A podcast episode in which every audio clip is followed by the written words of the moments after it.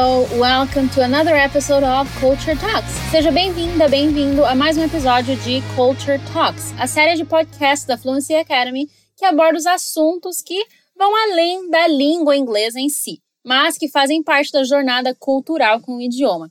Eu sou a Bex e eu amo vir aqui conversar com vocês e estou bem feliz de poder estar aqui de novo essa semana para falar de um tema que eu gosto bastante, que já deve ter passado aí pela sua cabeça uma ou várias vezes na vida.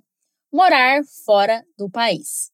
Eu sou brasileira e estou atualmente morando na Nova Zelândia. Eu estou aqui há 10 meses, mas morei aqui por 4 anos quando era criança, que foi quando aprendi a falar inglês. Então, vamos bater um papo sobre alguns fatores importantes sobre isso. Ir morar fora. O que você precisa levar em consideração? Quais são os desafios? Quais coisas podem te ajudar a escolher como e para onde você vai? E muito mais. Mas vamos começar com algumas outras perguntas. Do you want to live abroad? Você quer morar fora? Have you ever thought about it? Você já pensou sobre isso? E claro, what country would you live in? Em qual país você moraria? Qual é o país aí que te chama mais, que você se identifica mais aí nesse mundão? Para começar, vamos com uma mensagem que eu acho bem importante. Moving abroad is not easy. Não é fácil se mudar para o exterior. E eu não estou falando só de dinheiro, que é com certeza um dos ou o maior desafio inicial. Eu estou falando da experiência em si. Quando você vai morar fora, você encontra um novo mundo, cheio de belezas, cheio de aprendizados, cheio de coisa nova e uma infinidade de pessoas novas. E tudo isso é muito lindo e enriquecedor. É uma verdadeira revolução na sua vida e no seu modo de pensar. Você aprende sobre a cultura e tem que aprender meio que na marra a se adequar, digamos assim, a essas diferenças. E claro, se acostumar a ter a posição de estrangeiro. Você ser alguém diferente simplesmente por não ser dali. Algo que a gente nunca experiencia tão intensamente dentro do nosso próprio país. E enquanto vive toda essa beleza e essa revolução, você vai encontrar os desafios no dia a dia. Nos estudos, se você vier para estudar, no seu trabalho, se você vier para trabalhar e na sua vida, se você vier. Começando pela saudade de casa, né? Apesar de tudo, a gente sente muita saudade. A moral da história é que vai ser a melhor ou uma das melhores experiências da sua vida, mas vai vir com uma variedade aí de sentimentos. Mas, enfim, né? Depois dessa introdução, tá na hora de ir ao que interessa. O que você precisa para se mudar para outro país? Então, número 1. Getting your visa documentation ready is the first step. Preparar a sua documentação para o visto é o primeiro passo. It's a hassle, but it's possible, and the sooner you start, the better. É uma dorzinha de cabeça, mas é possível. E quanto antes você começar, melhor. E antes de tudo, é importante pesquisar sobre o seu direito a trabalhar e estudar no país que você quer ir. A não ser que você já tenha muita grana, porque a vida é assim, né, gente? A gente tem que trabalhar, seja dentro ou fora do Brasil. Então, é bom pesquisar sobre isso. Na Austrália, Reino Unido, Nova Zelândia, Estados Unidos, você pode trabalhar, em média, 20 horas por semana quando você tem o visto de estudante, que é normalmente um dos mais fáceis de tirar. Dá uma pesquisada também em programas universitários de graduação, mestrado e doutorado, se você quiser seguir a vida acadêmica aqui fora. E tentar uma bolsa de estudos, por exemplo. E se você quiser focar somente em trabalhar nesse país, você pode primeiro conferir se a sua profissão está na lista de profissões em falta por lá. Porque se tiver, já fica bem mais fácil traçar o seu caminho. É só pesquisar no Google mesmo o nome do país que você quer, junto com o termo Skill Shortage List 2022, Lista de Profissões em Falta 2022. E é importante sim pôr o ano quando você for pesquisar, porque a lista muda todo ano, às vezes até mais de uma vez por ano.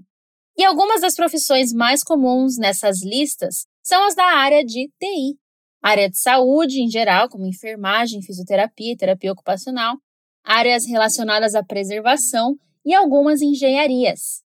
As listas variam muito de um país para o outro, mas diria que tecnologia como todo é quase aí onipresente nessas listas, tá? Em necessidade aí em todo lugar.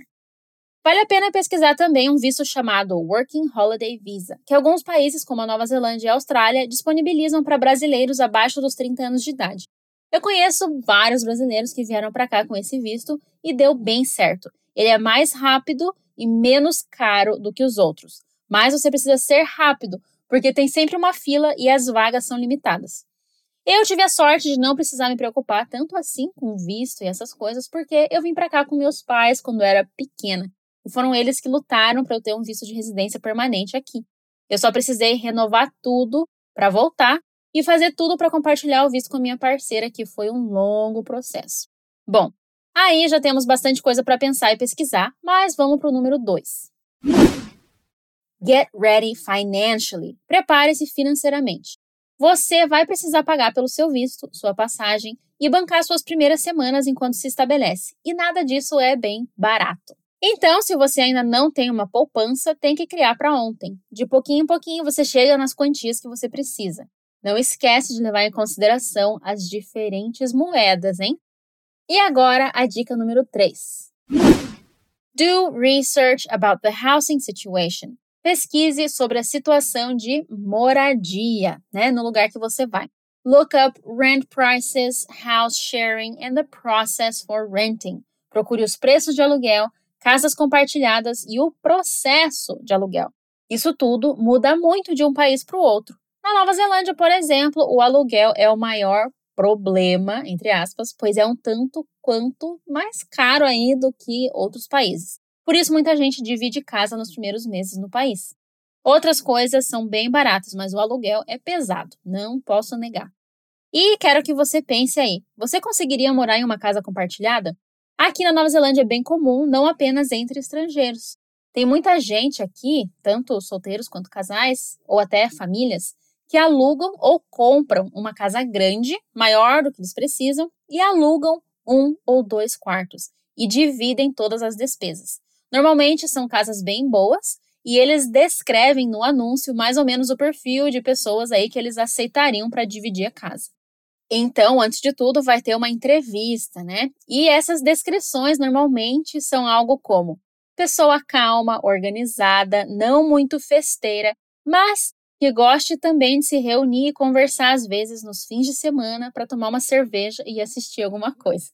Às vezes eles adicionam também, precisa gostar de gatos, pois tem um gato na casa. Ou precisa gostar de cachorros, pois tem um. Já li muito anúncio assim. E acho uma mão na roda para quem ainda está se estabelecendo. Eu conheço uma galera que vive super bem assim, se diverte e consegue juntar uma grana boa. Bom, agora que a gente já falou das partes mais chatinhas, vamos falar de coisa boa. Vamos para a dica 4. Check if your lifestyle is compatible with the city you want to live in. Confira se o seu estilo de vida é compatível com a cidade onde você quer morar. Fatores como o clima, o tamanho da cidade e o mercado de trabalho são todos muito importantes. Aqui eu vou adicionar um pouco da minha experiência, porque eu nunca me imaginei morando em uma cidade pequena e mais calminha.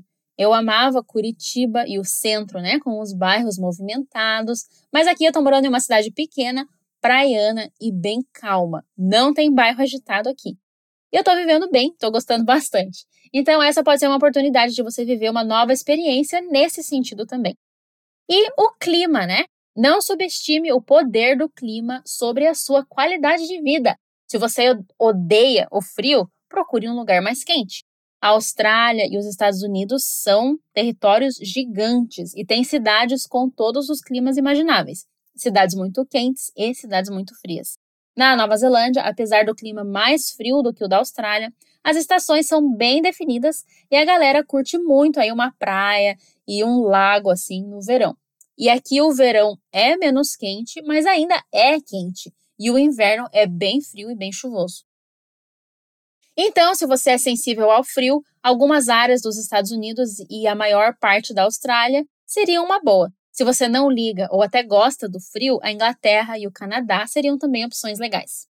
E ainda sobre o estilo de vida. Cada país tem o seu jeitinho. Aqui na Nova Zelândia as coisas fecham cedo, inclusive os shoppings. Às 18h já está tudo fechado. Eu diria que a exceção é Auckland, que é a maior cidade do país E lá o centro fica aberto mais um tempinho aí, até mais tarde. Mas tanto na Nova Zelândia quanto na Austrália, o povo gosta de curtir, né? Curtir a família, curtir a vida. Então, as horas de trabalho são geralmente mais flexíveis. E a família e o tempo, pessoal, o tempo para si, são bem priorizados. E os dois são países muito seguros. Bom, a gente pode concluir dizendo que você vai encontrar o que se encaixa para você. Vá passear antes de morar, se você puder. Viva as experiências que forem possíveis para você. Eu estou curtindo muito a minha experiência aqui. Eu não tenho planos de voltar a morar no Brasil tão cedo, mas cada pessoa vive sua experiência e cada uma vai ser diferente. Você não pode se basear totalmente na experiência de outra pessoa. É preciso estar sempre aberto a novas rotinas, novas pessoas, novos costumes, novas comidas e uma nova vida. E claro, sem imaginar que vai ser tudo perfeito, sem problemas e sem dores de cabeça. Quanto mais você se preparar para os desafios, melhor vai ser para você. A saudade de casa aperta muito e as diferenças culturais às vezes pesam um pouco. E a comida brasileira faz falta, hein? Mas tudo vale muito a pena. E com essa chegamos ao fim desse episódio. Muito obrigada por ficar comigo até o final. Espero muito que você tenha curtido e continue firme aí no seu caminho com o inglês. Lembrando sempre que você precisa ter contato diário com o idioma. Ok?